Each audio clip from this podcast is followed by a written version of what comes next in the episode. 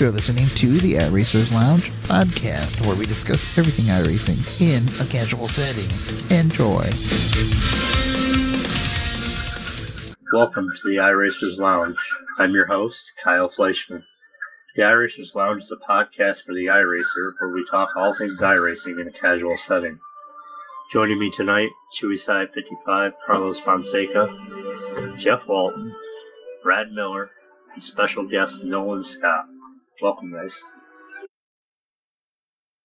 How's it going? Hey, what's up? Yeah, thanks for having me. All right, we're gonna start with you tonight, Nolan, and uh, the normal interview process here. When did you start on iRacing? How did you hear about it? Uh, well, I came from uh, Live for Speed. Uh, drove for a team called Core Racing there, and uh, we had the opportunity, of a lot of us, to, to come on as beta testers in 2000, uh, 2008, 2009 through that transition. So we came on as beta testers, and uh, you know, been here ever since. A long time. All right. Uh, how often do you race? I think, uh, yeah, for the most part, um, usually just once or twice a week. I, t- I tend to run, uh, you know, the Class A series. I tend to run NIS, uh, but as of right now, as we get a little bit closer to DWC, just kind of focusing on the Pro Series and the Drivers World Championship, or now I should call it WCS. But um, particularly those two th- those two series right now, and uh, like I said, about once or twice a week. All right. And uh, you just covered what series you normally run. Uh, what type of wheel, pedals, hardware are you using? Uh, pretty old school. I've got a G25 wheelbase and shifter. I have upgraded the pedals. I'm using Club Sport V3s with the uh, standard PU foam inside. Outside of that, that's uh, that's pretty plain Jane for me. oh yeah, I guess so. Except for them V3s. Those V3s, yeah, that makes a difference. Great, great product. Yep. Uh, how many monitors are you running? Run three at 164 FOV. Nice. Uh, do you participate in any leagues? Uh, no, I do not. No, I do not. Just uh, just the pro and just the pro series right now. All right. How about uh, any third-party software? I actually use quite a bit of third party, as you know. One of uh, IneX Racing's sponsors is I Analyze, so we use I Analyze quite a bit. Uh, we use Mew and Motec for a little bit uh, more fine tuning on the telemetry side of things, and I also use VRS just mainly as a backup for uh, fuel telemetry stuff like that, but mainly those four products. All right. Then you men- uh, mentioned that you're part of IneX. Um, you want to elaborate on that any? Yeah, part of IneX Racing. Um, been around since the inception. One of the original members, and uh, I think it's been six years we've been together now. So we've been uh, been around for a long time. Of course, you're teamed up over there with PJ and Jake Sturgis and uh, a couple other well-known names. So, good group of guys you got over there. Yeah, great guys, great guys. Really, uh, really talented guys too. No doubt about that. Uh, how about your most memorable iRacing moment? Uh, well, that's a that's a tough one. Um, I would probably say, well, let me let me break it down to two. Uh, n- most memorable, not my best moment, but was back in Bristol 2010 DWC. Uh, we kind of got some damage in an incident. I decided to stay out and totally destroyed Dale Earnhardt Jr. in about half the field. Uh, and then second was just recently racing against uh, Taylor Hurst at Sonoma. Taylor's really, really good there, and we had some of the best racing I've ever had uh, in the NIS series back there a few months back. I think it was about three, four, five months back. But uh, still, just sticks in my memory as the most recent iRacing moment that I've had. That's been a been a, a big plus. Wreck Dale Earnhardt Jr. That's going to be something that you're going to live with for the rest of your life. It was it was pretty bad. All right. Well, thank you for joining us tonight. You're welcome to chime in on any other topics for the rest of the evening if you so wish to do so. Definitely. All right. Next up, we are going to discuss the NASCAR iRacing.com Pro Series. event at Atlanta Motor Speedway held this past Tuesday night at 9 p.m. Eastern. Um, going over my results, I started seventh. I finished 19th in the bottom split of the race. Uh, I had an awesome setup. I did have four teammates in the race with me. Two of them ended up finishing in the top five. We all ran the same setup, so I'm just unfortunate getting caught up with some of the guys that drive a little over their head when they, you know, I think I was lap 27 and I was wrecked out of the race. So, um, Brad, did you run that at all? I didn't. All right, what about you, Jeff? I know you did. Yeah, we finished fifth. Um, Scott finished uh, second in front of me, and of course David finished 17th. And like you said, you finished 26th. You and David both got caught up in earlier wrecks. It just too many people driving over top of their head, and you know the track just felt like ice too. On top of that, Yeah, and then I noticed also the the dirt buildup on the windshields. A lot of people were complaining about not being able to see there after a while. Uh, some of them longer runs we were having. What about you, Nolan? Let's talk about that pro race you had. Uh, yeah. Uh, top split. Uh, pretty much my average starting position, 25th. Um, which I don't know what we're doing this year qualifying. I've just just been off the ball on qualifying all season. But yeah, started 25th. Uh, stayed out in an early caution, got some track position. Then we had some long runs at the end, so we kind of had a chance to shine a little bit. Uh, rotations came around. I think we were eighth. We ended up finishing the race in seventh when it was all said and done. We were on a little bit different strategy. We one stopped the end. It was an 80 lap run. Uh, most of the field did the two stopper, but um, yeah, you know, worked out okay. I think we broke even on strategy. So another seventh place haul, not bad, not bad. Yeah, seventh place and uh, top split is definitely nothing to shake your stick at. That's definitely uh, definitely a ch- uh, good achievement there. Now you're actually running to get your pro license, if I'm not mistaken, correct?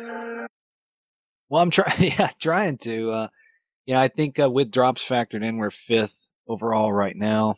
Um, surprisingly, that seventh place finish is going to be our worst non-dropped event of the season. So, yeah, I've been pretty happy with the you know the performance of the car this year. PJ Jake Star just really helping out a lot. Um, Bill Diaz has been helping out a lot. Joe Letterella has been helping. out. Everybody's really been putting in the the effort to have good cars. So, yeah, I think uh, we're in a good position going into this. I, I guess you could call it a half. It's really not, but you have two basically totally different formats from the beginning of the season to the end. But uh, just one more race at Darlington, and if we can uh, at least score some good points there, I think we'll we'll have the opportunity to maybe go for some wins in the final three. Yeah, this Tuesday night coming up is going to be a, a, a tough, tough factor here. It's a really tough track for a lot of people to be able to stay on without eating the wall all the time. So, I guess that's why they call it the Darlington Stripe. So we'll see how we all pan out there, right? Yeah, it's a different strategy to a lot of other tracks, like Atlanta, for example. I don't think you can drive quite as uh, quite as aggressive from the start at Darlington. It's uh, it's just really not worth it. Yeah, it's kind of one of those you got to really find your rhythm and pace yourself to stay off that wall. Definitely, and track position is is pretty big at Darlington too. So a lot of pressure in Q. That's the last thing I need, but yeah, a lot of pressure in Q to do well there. Yep, and them guys that I don't know if it's going to be like that in the pro race, but I remember during the NIS season, guys were trying to use the apron to make passes and stuff and causing all sorts of mayhem. So hopefully it's a little bit cleaner. I know that for myself, for the most part, in the bottom splits, it's been kind of cleaner than NIS racing, but then again, these past couple weeks, there have been a lot of guys that are driving over their heads, so we'll see how it works out. All right, next up, we're going to talk about a forum post made by our guest we had on the show last week, John Hammer. Um, he put up some polls for, I guess it was under the NASCAR iRacing series on the forums, and different topics such as quantities of cars and splits, tire limits per race, and the length of races. And people were voting on them, and he was gathering the results, and he's going to send an official email into Tony Gardner for consideration uh, to hopefully get some changes to the uh, to the program in the uh, NIS season. Um, results of it looks like the majority voted for 40 or more cars in the splits. They want tire limits in the races, and they want it to stay basically the same 50% mixed with full length. So we'll see what happens. What are your guys' opinions? I like it. I think if you're going to sit there and, and do all this stuff to make uh, what we do as realistic as possible, then make it as realistic as possible and go up to 40 cars like the real cup guys. Yeah, I, I think um, I think going up to 40 cars really with a dynamic track being kind of introduced the way it is, and it's getting much better and better and better all the time. It's kind of essential to really let the dynamic track show. I think the uh, tire limit is a very, very good thing. No, No, not no not for running. here. Just because the Yeah. tire model's so broken. Yeah, well, some parts of it are. It's just I don't think it'll work out. Tire limits. You'll have people staying on a 50 lamp old tires. I, Yeah. I, I know Nolan and I were talking earlier this afternoon about that, um, the tire model. You want to elaborate on that a little, Nolan? Well, I, I kind of agree with Carlos. Unfortunately, number one, it's not feasible in the software as the software currently stands. Secondly, in my opinion, you've got enough for the driver to do as it is, as opposed to you know now every pit stop you have to go through a list of scuffed tires and pick the scuffed tire of your choice. How much data are you going to get on each scuffed tire? Uh, number two, the way the tire model works, it's a, a little bit too aggressive in terms of that early run fall off, in my opinion in real life, you can stay out on five, six lap old tires. It's not going to kill you. In this game, you're going to be two and three tenths a lap faster the entire run. And then it brings in too much situational, uh, you know, things outside of your control to really what dictates race win. So I, I'm pretty anti, you know, tire limit. I know a lot of people like it, but that's kind of my big complaints on it, especially the situational aspect of it. There's just too many outcomes that are totally outside of the driver's control. And the way we run races isn't like, you know, real life. It just isn't. I mean, look at Pro Series. we we're caution riddled the first half of the races. It's not like that. And in most cases, it's exactly the opposite. So I don't know. It's, it's going to be hard to make it work in iRacing, I think. I say, if anything, only for Truck Series. If they were to create a full, you know, full schedule for that. Well, you know, and that's another thing is they could always test it out on a on a lower series to see what it would do, and then maybe implement it later on. Personally, I think if we're going to go with 40 car fields and tire limit changes, why don't we just go all out with realism and make the full length races? Make a full series dedicated to it, where you know every Saturday night where NIS doesn't run, there's a full length race with all realism to it. just call it NIS Hardcore. Yeah, whatever they want to call it. I, I like that idea, Kyle, for a Saturday night. Something like on like that on a Saturday night would be kind of cool. Well, yeah, because it doesn't interfere with NIS. You can still have the NIS guys running at what six and noon or whatever it is on Saturdays, and then you know seven o'clock Saturday night Eastern, you could fire off a full length race of the week at that track. But you know, the tire limit thing though, if they do do it or they decide to do it, I hope they don't do it in the middle of the season. It's either do it in the beginning of the season or don't do it at all. Yeah, it would probably come out with a build if I had to guess, anyways.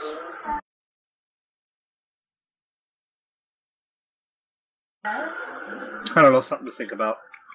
Like I said, he's going to email the results to Tony Gardner, and we'll see what happens. And it's always good to give our input to them to see how they can improve the simulator for the rest of us. So we'll see. What do we got up next, Brad? Well, we got Chase Briscoe. The only he only led two laps of the 50 lap um 2016 iRacing Pro Race of Champions. They held this at Phoenix International Raceway on Wednesday night. Um, this was the uh, sixth annual All Star race for the professional race drivers. uh, together with X Games Rallycross gold medalist and iRacing pro driver Michael DeJong, uh, SCCA Pirelli World Champion or World Challenge competitor Michael Lewis, and former former IndyCar driver Dan Clark. Uh, or Chase Briscoe spent most of the sim uh, racing, chasing NASCAR star Kyle Larson. And I watched some of this, and, and Kyle had them covered, and Kyle ran into his bad luck just like he does in real racing. And um, he got wrecked by a, a lapped car, but uh, Chase Briscoe took the lead with two laps to go and, and won the race. It was pretty interesting. Yeah, from the highlights I was able to catch because I ended up falling asleep that night and didn't get the race, but I saw the highlights and boy, that looked like I, it looked like a wreck fest for the last. I think it was the last ten laps I was able to watch. And that's all it was. It's just wrecked cars everywhere. It almost looked like an enduro race. Yeah, that was a, a bit brutal to watch. I, I think the uh, the platform of the series is great. I, I'm not 100% sure whose idea it was to do uh, Phoenix, you know, in an Indy car, but uh, you know, I, I think part of that might have been due to Sam Schmidt, which that that device that CXC Simulations created for him. I don't know if you guys have looked that up on Facebook, but uh, that is that is just super cool. You know, I'm sure it does a lot for Sam's morale. That's a that's a. I mean, he actually performed quite well too. Yeah, at one point up in time, uh, I think he was up to eight. So it was a interesting event to watch, but a few too many crashes. I just think that's a you know an outcome of really that combo more than anything. Yeah, that rig that they built for him, you know, it was amazing. I was reading about it.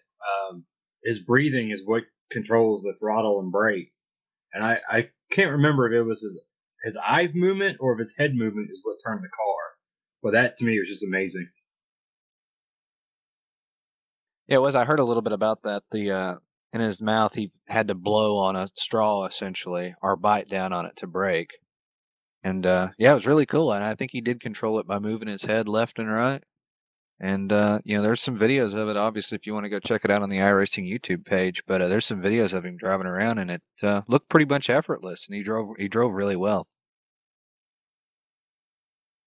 It's always good to see that he's still trying to be involved in racing as much as he can be. So definitely awesome. Yeah, I think it's really cool.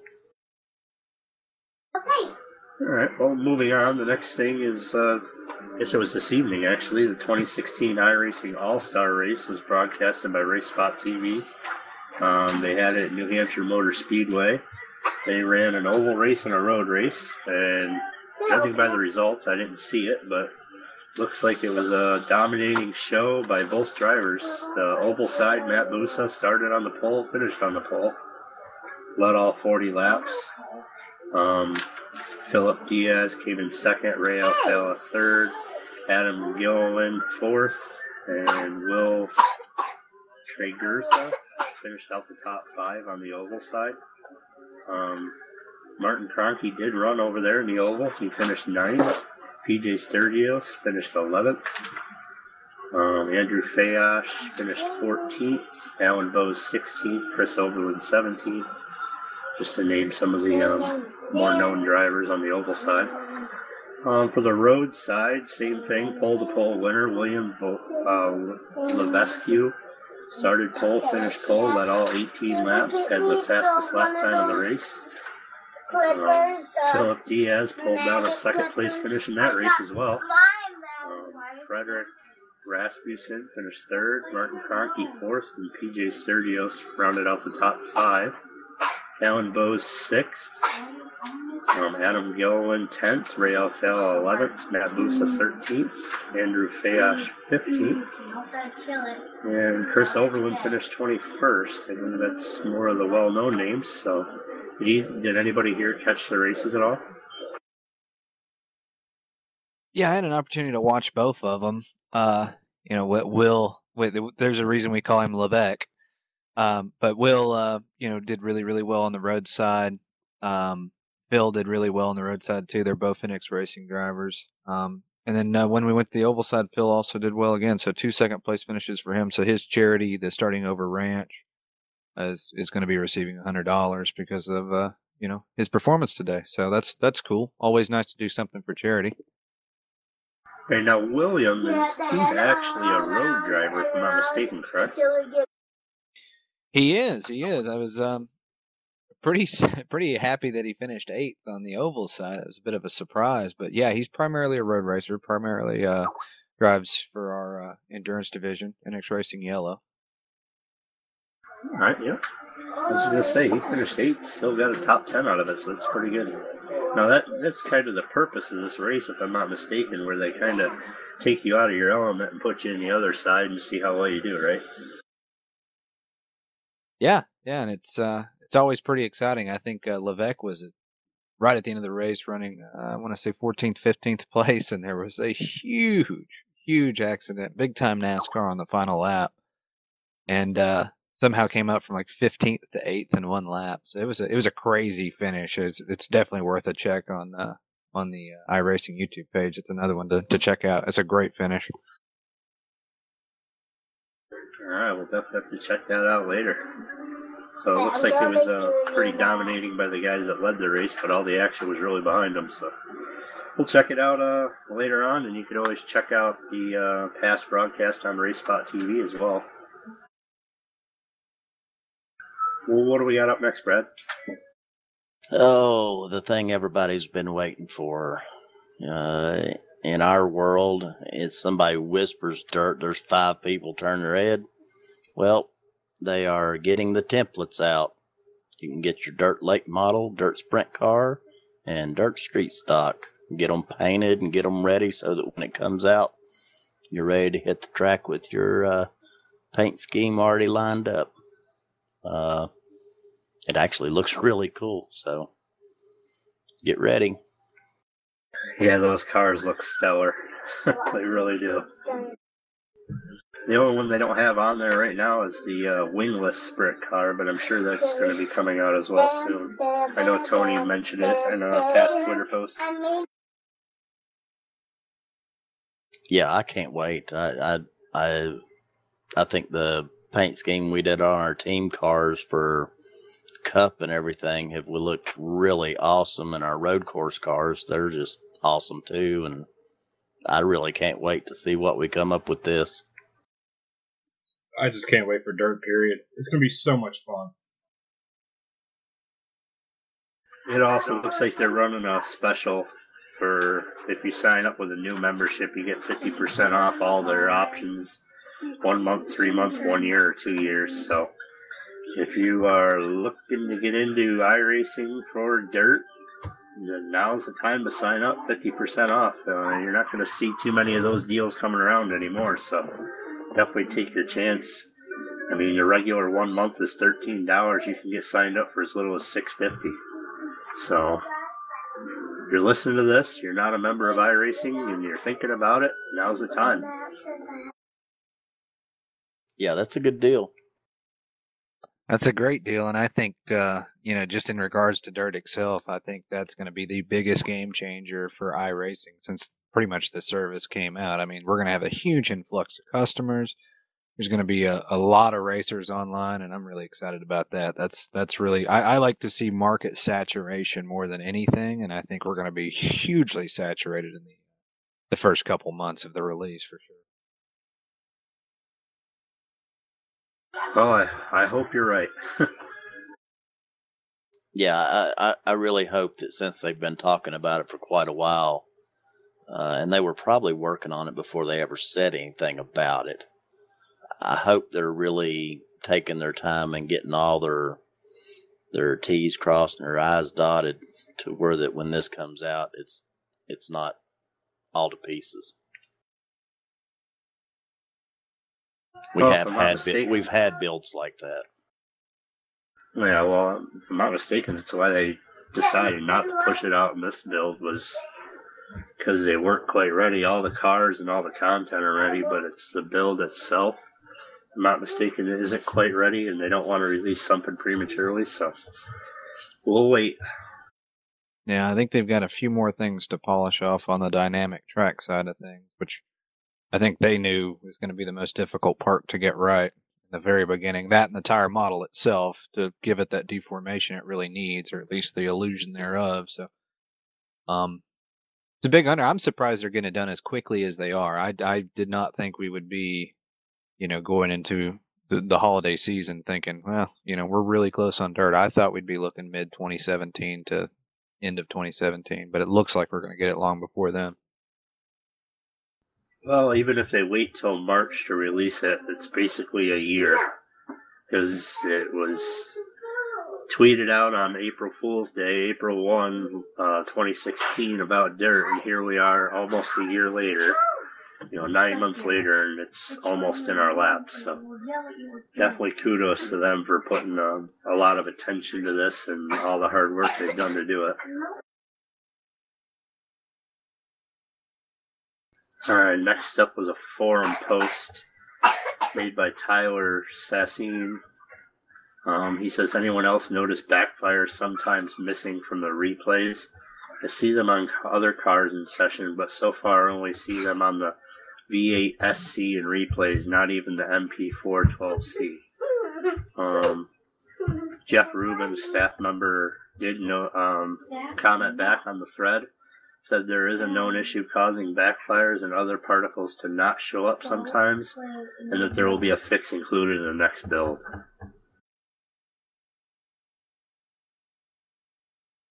It looks like um, there was also another post made somewhere else in the forums under um, problem reporting for the same issue, and a lot of people were commenting on that thread as well. So he, he did answer a few people on different forums, but so I guess that'll be fixed in the uh, next build. And kudos to uh, iRacing for following the forums to help get some of these things resolved. Yeah, it seems like with this last build in general, they've had quite a few bugs kind of come out of the woodworks, and they're uh, they're definitely aware of them and on the ball getting them fixed. It seems like this time. Well, at least this time they're kind of smaller little things, you know. Oh, definitely.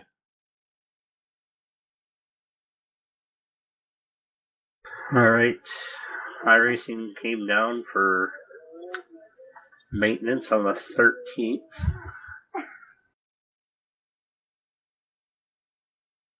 Looks like they announced pre-ordering available for the Audi R8 LMS, the Mercedes AMG GT3, and the Renault 2.0. New global Mazda MX-5 car will also be available, but since it's a free car, there's no need to pre-order it. If you want to access it during the maintenance period, which is already over with, it can uh, automatically be available to download.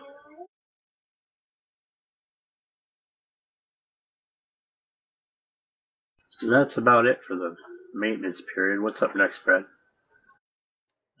a driving simulator um, a rig.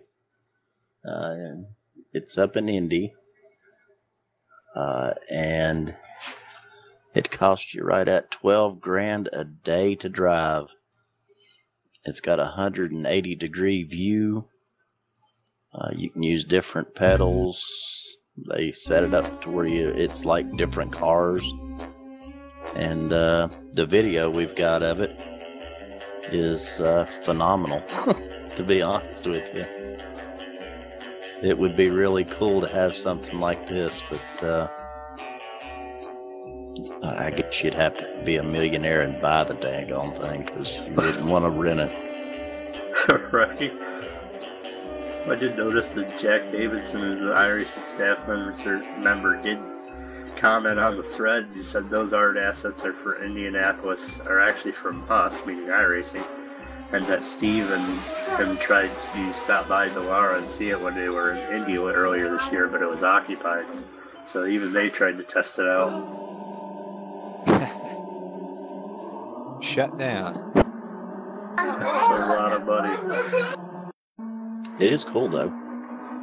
Yeah, definitely neat.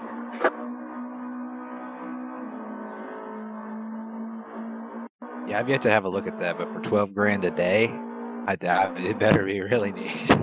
That's pretty pricey. yeah, you think? You think that they'd lower the cost on it so that you can get uh, more people in it?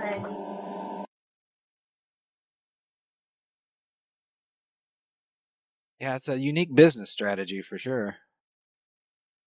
Yep. All right, next up, we're going to talk Formula E. And there's $1 million on the line for a sim racing showdown in Vegas.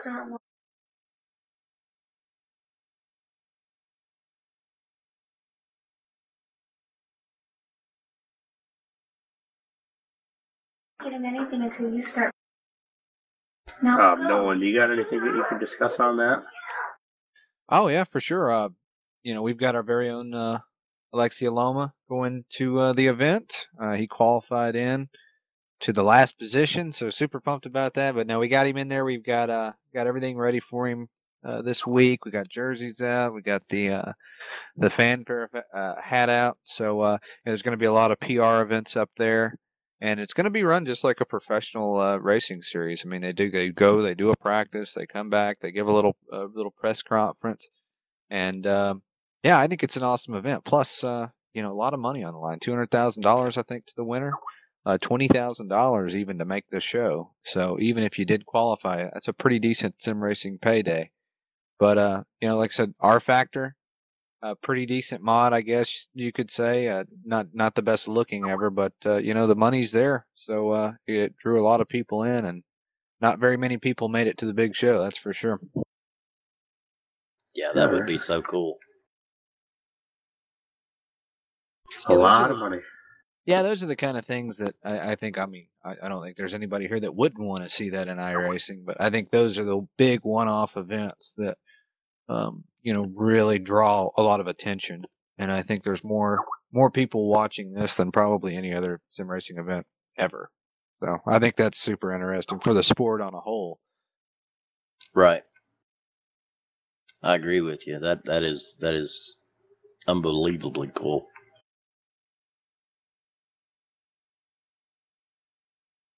All right. Next up, we're going to talk about William Byron and uh, how he started off in his bedroom on iRacing, and now he's a seven-time winner in the trucks NASCAR Truck Series, and he just finished up his um, contract, I guess you could say, with Kyle Busch Motorsports over there running the Truck Series, and he's set to start this season off at Hendrick Motorsports, driving uh, an Xfinity ride for Hendrick this year. So uh, that's a pretty exciting adventure, and to think it all started on an iRacing sim. And the thing about this kid is he's actually really good. Yeah, that's what I was seven going to say. Wins. Yeah, seven wins, fifteen top fives, three poles in his rookie season in the Camping World Truck Series. I'm pretty sure. Don't quote me on this, but I'm pretty sure that's a record. No, So, I was, um, I was going to say something like, uh, regardless of iRacing, I think he just had talent and he got noticed and got put in a good ride.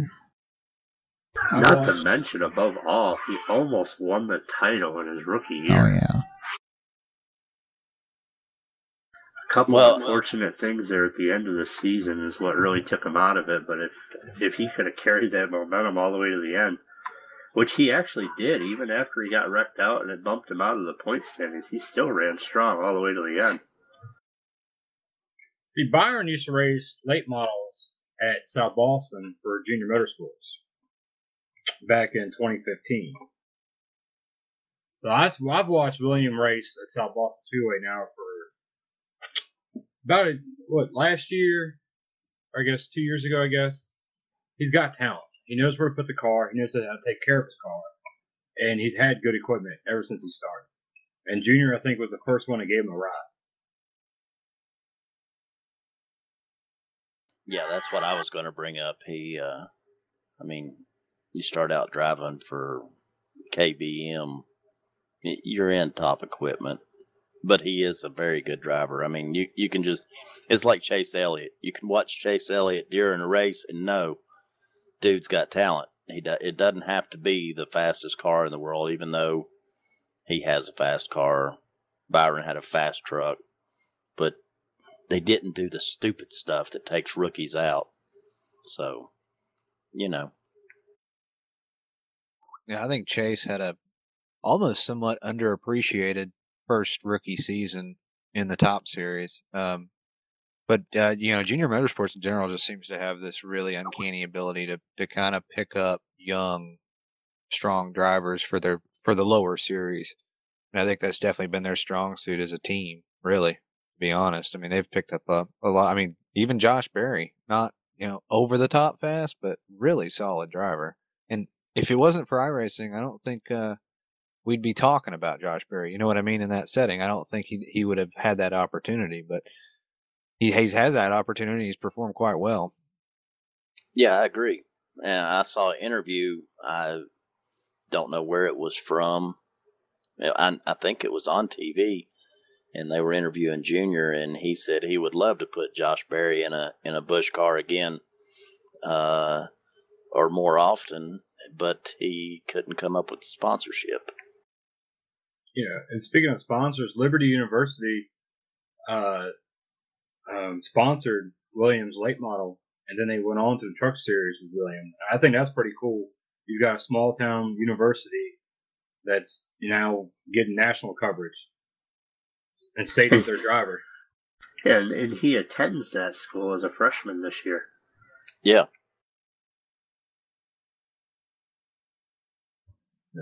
He's gonna be making some waves more than what he's making right now. I guarantee that. Yeah, I don't think it's going to take him very long to be in that top level ride. It's just a matter of what ride's going to open up at the right time for him. Yep.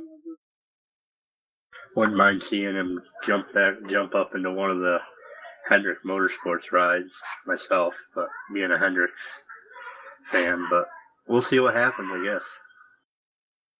What I want to see is Ryan Blaney improve, get a better ride to that 21, and, you know, make it really improve. There's a lot of young talent down there right now that's itching to get up there, but it's Yep. just not the right time yet. Same with Chris Buescher. I really hoped that he would have got a stronger ride this year, but his time will come eventually. Yeah, I don't watch NASCAR religiously anymore, but it seems to be this trend of there's just a lot of drivers in the sport that their time's come and gone, but the big teams don't really want to see them go. And I'm assuming that's because of the sponsorships and everything else, but it seems to be a problem on a whole to me in NASCAR that, you know, you don't see in, well, I guess you do see it in Formula One, but not to the extreme you see it in NASCAR, in my opinion. Yeah, I'd say this time of the, you know, now with all this young talent, they, they, they kind of made a mistake dropping down to 40 cars because there's three extra cars that could have been filled with younger drivers. But, you know, the reason why they got rid of the 43 is they were all starting park cars. I think Yeah. we're going to see a huge influx here. I think within the next five years, you're going to have a ton of these guys retiring. You got, you know, Tony Stewart retired this year. You got other guys that are up there in age, Carl Edwards, Greg Biffle. You know, some of these bigger names are going to start falling off here real soon, and and these young guys are going to be sitting there nipping at the heels, waiting to get into those rides. So all they got to do is just keep logging laps down in them lower series, and they should have some uh, really good equipment to get into here in the next few years. Where is Biffle going? I don't know. I I thought I saw that where he was going, but I can't remember off the top of my head. I do know that he is leaving this year. Yeah, well, Roush is going down to only two cars. They're going to have Bayne and um, uh, Stenhouse. But uh, the last time I checked was last week, about middle of the week, and it still didn't have Biffle penciled in anywhere on the on the thing that I was reading. Yeah, he spent what 19 years, I think it was, was uh, Roush Fenway, and they came to a mutual agreement to split ways. So we'll see. My Yeah. question is, is what is the thought process there of keeping Trevor, Mister Bayne? I mean, what's what what what what is the strategy there behind that? Why is he still in a Cup car? Honestly, he wins the Younger. Daytona 500 one time. He's done absolutely nothing, even above average, his entire career. And I just I, I just don't understand that that direction and driver Oh. change personally. That's why I say take uh, a switch, then put Bayne and whatever Chris Buescher's going to and switch him. That way, maybe he'll start to show what he's got. Not Bayne, the Buescher. We could ask that question about a lot of teams. Why does Oh, yeah. Hang on to Kasey Kahne? Yeah, what is yeah, exactly. Kasey Kahne is kind of my quintessential example in that matter. I think that you take Kasey Kahne out of that ride, put AJ Allmendinger in there, or if we could have scooped up Truex before he got into that ride he's in now, I mean, that's a dominating team. Yeah, you don't come out of that ride now. and and they're actually going to a two car team next year, which uh, it should give them a little better data. I'll tell you one thing: if that doesn't scare people in in the uh, NASCAR series, it's going to, because that kid's got some talent that uh, I don't care. I don't think he's even shown yet. What about the drivers that are doing what the road to 2017 or something like that, like with Ty Majeski and all them? Are they already signed for the big series, or are they just waiting for a spot in line?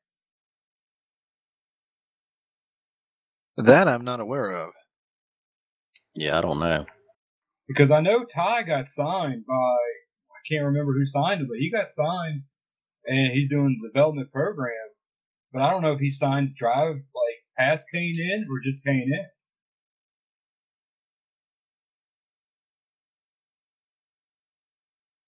I think there's what ten or twelve of the guys they're signed um, Well, as development drivers. Yeah, he got signed to Roush Fenway. I don't see them taking him and putting him in Biffle's ride. If that's what you're getting at. No, no, not at all. What I'm just getting at is you've already got you got your Winston Cup drivers, and now you've got drivers that are already signed as development drivers that hope to one day get into the Cup cars, and yet you still got so much talent in your local home short tracks that are trying to get up there. This is going to end up being a bottleneck. You know, it's just going to get crazy with all the talent and just looking for rides. Yeah, I guess it's part of the nature of the beast of motorsports in general. Uh, you know, money talks at the end of the day. It just that's what it always boils down to. Um, I don't think you'll. I, I think we're nearing the end of the period of people who just make it on pure talent. I think that's gone, and it's it's kind of sad, but you know, it just is the way it is. It's the way motorsports has uh, evolved over the years. Yeah, but you've also got to have both. I mean, just because you got a lot of money, yeah, you can go out there and race, but it'll cost you a lot. And if you don't do good, you can still race, but you still ain't going to do good. Reminds me of Tom Cruise and IMSA. Right. Reminds me, reminds me of Trevor Payne. Oh, Too yeah. far, too soon. There's a lot of guys out there. I mean, a, a guy that I run with kind of regularly uh, in iRacing, Matt DiBenedetto. He uh he just signed a deal to run an Xfinity car, I believe. What last week?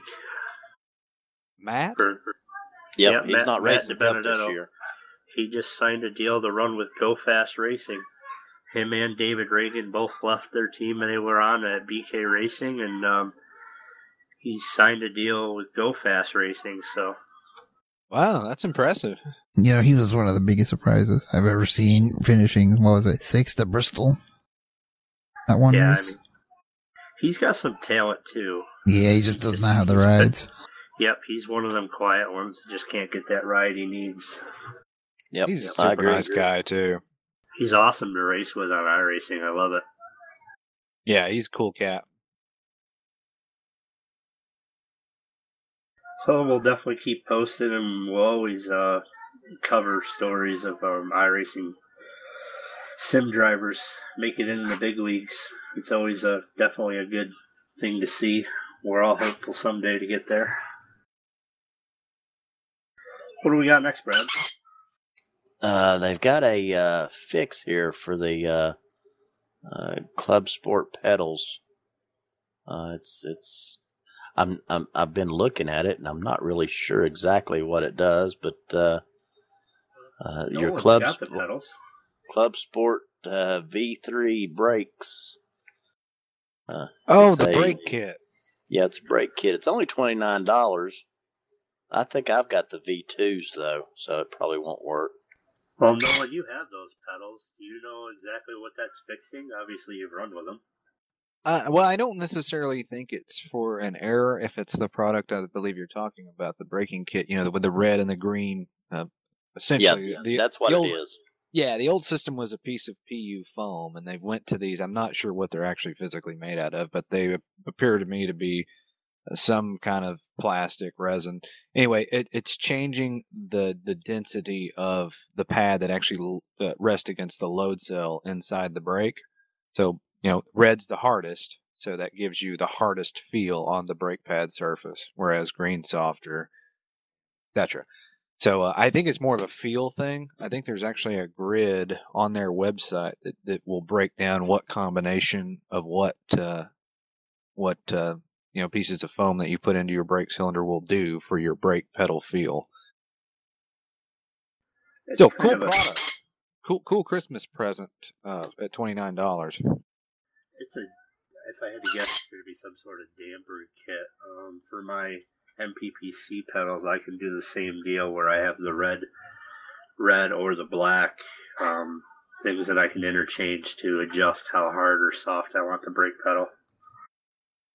So to me, it looks like it's the same type of deal for that for those um, specific pedals. Yeah, it does. And I, I have the damper kit on the V3s and not wanting to give a review of the V3 pedals, but, uh, you know, not a big proponent of the damper kit, but definitely I could see where those, where that, that addition would come in handy because essentially my goal with these pedals is to make the brake as hard as I possibly can. And I've got it completely maxed out. So that may be on my Christmas list. Hint, hint, wink, wink. So, um, We'll see. It looks like it could be a good addition to your V3 pedals if if you suffer from the same problem I have, which is a solid pedal. All right. Well, if you do pick them up, let us know, and uh, maybe we'll bring you on to uh, discuss that later on in the future. Definitely. All right. Next up, we're going to talk about the dirt on the windshields of the cars. Um,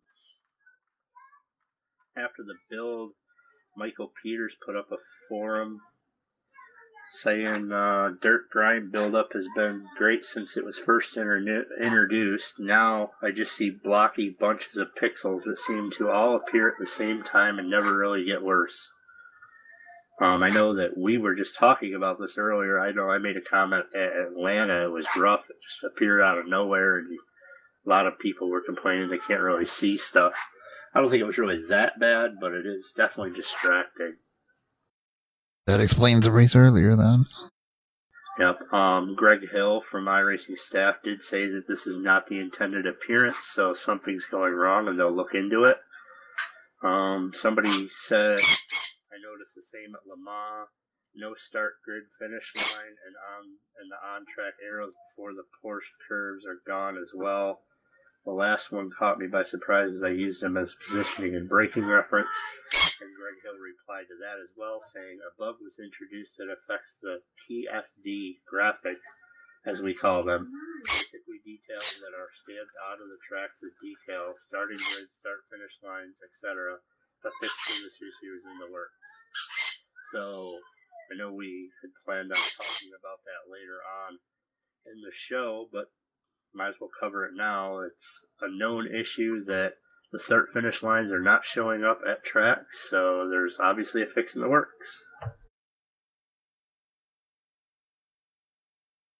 At least the iRacing staff has already come out and said that it's a problem and they're, that they're going to fix it. So Yeah, they seem to be really responsive to um, issues this build compared to previous ones. You know what's funny though? I've raced a few races already, and uh, I didn't even notice. I'm not one to pay attention to like the start finish line or anything like that. I don't ever look at the track for that. I always just kind of look for the um for the flag stand there when I'm coming to the last lap to know I got across it. I didn't notice it until somebody pointed it out in a race. That I ran a C fixed race at Talladega two nights ago, I think it was, and I didn't notice it in practice, but somebody pointed it out in the race. So. That's how it was in Kamel GT too. I mean, just you can. That one was noticeable though. Yeah. All right, Brad, you want to pull up that last topic there for the night? Oh goodness! Let's see here. Uh, iRacing is uh, doing the Roar before the 24 2.4 hour solo event, January 13th through the 15th. More details to follow uh, with the race times. That uh, that'll be a pretty good little deal. Get it's some good. practice in before you uh, do the 24 hours. Yeah, and it's going to be a solo event too. So they did release. Actually, they released the times. It's going to be four time slots to run it. Saturday. Well, actually, it'll be Friday, 9 p.m. Eastern. Saturday, 8 a.m. Eastern. Saturday, 12 noon Eastern, and Sunday, 9 a.m. Eastern. And they're running the Kia Optima, the Ford Mustang, and the Global Mazda MX-5 Cup. It's weird they don't have the uh, HPD or the prototype in there, so I wonder if they're going to have them in for the actual 24 hour Daytona race. They will. Yeah, this they've one's always been different. They've already done the little thing with that. This makes no sense to call it the Roar before the 24. It should be its own separate event. Well, I guess we'll see. 'Cause what is it? The Daytona prototype again in GT3? Uh, yeah, they did release that they were going to run the prototype again this year, even though it's not going to be in the actual race. So. Yeah, I have that confusing deal with DPI and then P2, which are just weird. Yeah, didn't I see an article today about that? Some sort of uproar about it? They're just, they're pretty much LMP2s, just with their little changes. Yeah.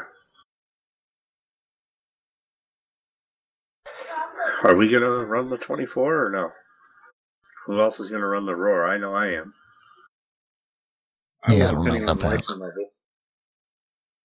And we should have a few IneX drivers doing it for sure. I haven't done it since the first year it was held, so it's been it's been quite a few, about five six years. But uh, it's always been a fun event.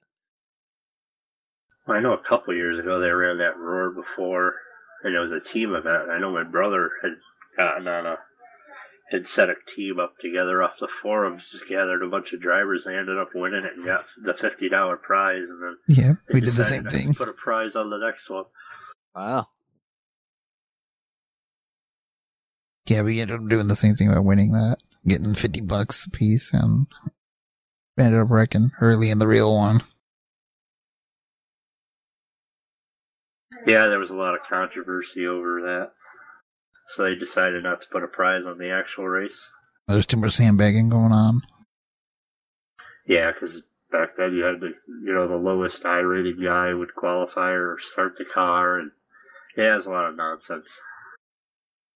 But you give somebody a loophole, they're going to take advantage of it. Yeah, that was obviously of much debate early in the Pro Series as well this year. There was a loophole in the pro for that. I wouldn't call it a loophole. There was just quite a bit of discussion on the forum about the distribution of points from split to split and the quote unquote sandbagging and whatnot that, that you know may accompany that. But um, I, I think the season as it's went on has kind of showed that that's not been the that hasn't been the strategy of choice if you look at the points with drops. So uh, it's uh, it was kind of a, a bit of a wasted argument for the beginning of the Pro Series, but it was definitely one of of great concern to a lot of Pro Series drivers this season. Yeah, because they went away from the from the i racing or from the i rating style of doing it and actually letting everyone participate, which I think is great. I really do. Does it does it introduce situations that may not be fair? Maybe so, but at the same time, everybody has a chance to participate. Everybody has a chance to perform. So I'm quite content the way it is. I have a low I rating. I have no hopes of actually making pro, but I'm enjoying the fact that I'm able to run the same races as these guys going for pro because A, it's filling up my off season from NIS, and B, I get to experience the once a week like uh, the pro guys are. I think it's great. I think, and iRacing's got to do what's best for the customer base on a whole, and I think it's been. I think thus far it's been a pretty pretty good success. It's Except definitely they're been a lot of fun. Is that where you're at, Carlos? I'm hovering between third and fourth, which is crazy because I was usually a top or second before all this Pro Series, but there's so many entries. Yeah, you had a a, a certain percentage of the iRacing community who buffed their iRating, and uh, that really changed kind of the, the way the grids have uh, have ended up throughout the season. Really, just because so many people buff that I rating early season, but you're having so many people drop out now that uh, you know, like uh, Joe and Phil and our team, they were third split, mid like mid pack third split guys in terms of I rating. Well, now they're they're almost mid second, so that just puts it into perspective of how much it's kind of changed throughout the season over the five six races we've done. Yeah, but if you think about that in perspective, Carlos, you have a 4,000 I rating. You would think that would be good for at least like a second split. Oh no. And you're sitting in fourth. it's funny because this is actually I think last two races I was third split, but this is like car number 40. So I'm way back there. it's crazy because the NAS season, you're top split or second split. I think I'm comfortable in third or fourth.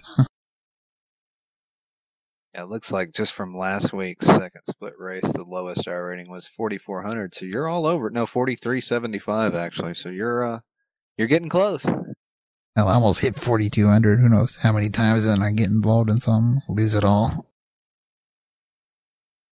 Oh, that's the tougher part when you get higher up in iRating. You you lose more. yeah, that's the reason why I want separate iRating per car so I can go drive other things when I'm bored and not have to worry. Yeah. It's a lot harder to get that I rating up in the lower series, in my opinion. Yep. Yeah, that's yeah. where I'm at. Well, one of one of the things that kind of bothers me is like right now we're in the off season. We're not running a bunch of NIS, and and that's cool and all, but uh, I'm really seeing a lot of these uh, the K and N cars like we're at what Michigan, and um, the super lates. I forget where they were at, but it, in my mind, I, I'm like, man, I really want to go run those, but I don't want to beat my I rating to death in doing so. I wish they would uh, do something about that. I don't know what they could do, but separate iRating per car. Well, I did. I did one of those. I'd never run the K and N car before, but I did one uh, the other night, just for an example. I started the race uh, in eighth place. I was car number 13. I ended up finishing two laps down and lost 44 I rating. See, now, I ran Michigan in the K&N car, four races, no, five races, and gained 400 I rating in one night. Uh, when I was at a 4194 I rating, I did one IndyCar race and dropped under 4,000. Lost a huge wow, chunk. Brutal. Yeah, see, that's almost what, lost that's that much. talking about. Yeah, you literally can't do anything if you want to stay high. Yeah, well, like Carlos is like what about four grand? I'm at thirty eight ninety. So we we take a we get beat to death if we go in one of them lower splits. And then again, if you do good, it's fine. Like, yeah, but so, would you say that iRating takes the fun out of this during off-season times? It's like you don't know what to do because you're afraid to go race. Well, kind of. It's kind of like you don't want to hurt it because of the divisions, I guess, for starting next NIS. Right. Or something like I, that. I, I think it makes my participation drop off. I would go run those races because right now they really look like a lot of fun, but I don't because I don't want to just get beat to death. You could always do road racing in the off season. What I do, I don't really give a crap about that iRating. Yeah, well, that's what I've been doing. Yeah, I ran a C fix race the other night and finished second in car number three and gained 80 I rating. It was a 1754 strength of field. but had I got wrecked out of there, I would have lost like a 100. Well, from my perspective, somebody that doesn't race any other series really other than Class A Pro. Um, I, I'm real hesitant to go down to those lower series because you got guys that are so good at it. Number one, you got to put in the time, but number two, you have this problem with retention and saturation of series. So if you go into a you know a, a C fixed race with a 7,000 I rating, you've pretty much on you know in most occasions need to finish in the top three. Oh god. I don't drive that car. I don't know that car. So for me, it's really difficult for me to jump. I don't really care about the iRating, really. It's at a point where eh, it is what it is. But at the same time, you got 30 people in a field, you get spun, you're going to drop 200 iRating. It's just a little bit swayed, you know, and, it, and I think it boils down not only to just, you know, the skill level, but the saturation of the league. You got so many series to run in. I think it's a little bit overkill, honestly. I think we got a few too many. And when you go into a race, there's 30 people signed up. So now you got to finish like fifth, or you're going to lose iRating. Yeah, well, sometimes for, can be a for somebody like you that's got that high iRating. You go in there, you're not you're racing for a win more or less. That's it because you're you're ideally trying to break even when you hit the grid. You're just trying to break even. So, so if you guys are you know scared about doing, no, I shouldn't say scared, but worried about losing the iRating, is that do you guys find more things to do in the hosted side of iRacing instead of the official side? I never go hosted. Okay. Well, there's some fun I to be race had. I more or less don't race at all. Yeah, if anytime I'm not on here, I'm on other other games or sims. I'm looking at my stats right now, and since the last race I ran, the iRacing Open Series at Homestead, Miami, it's still in my last 10 races results. I've ran the Pro Series at Homestead, a Legends race at Lanier, a National race at Talladega, a Pro race in Atlanta, and a C Fix at Talladega. So I've ran five races since the NIS finished up.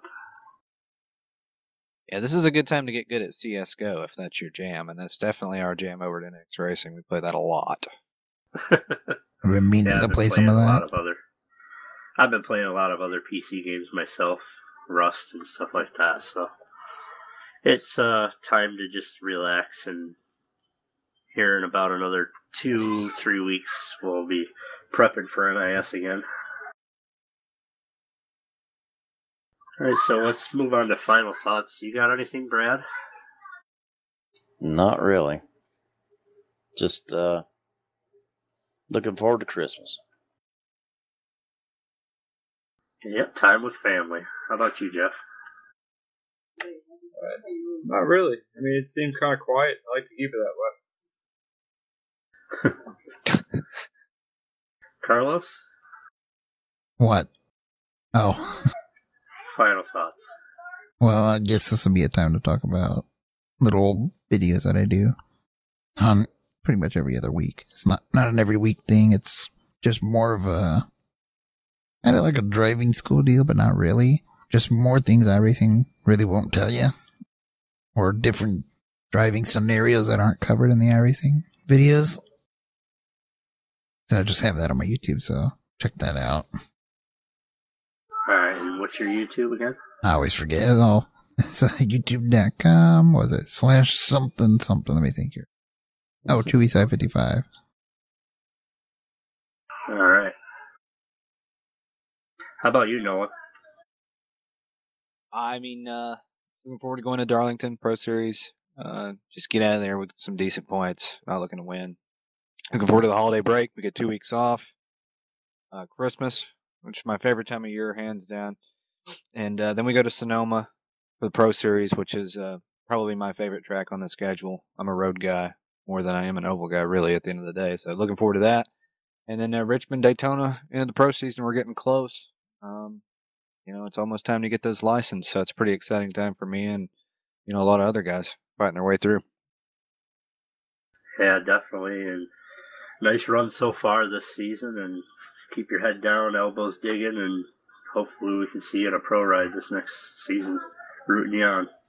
Yeah, it'd be nice to be back. Thanks. I appreciate that. All right, my final thoughts. I'd don't really have too much to say other than Darlington this week. I'm looking forward to running my pro race and putting the wheel away for the week. Um, that's about it. And then I got heavy workload coming up for uh, the holiday season. Of course, I haul gasoline, so I'll be busy trying to keep station stock for all the people that are traveling. So, other than that, I don't really have anything else. Um,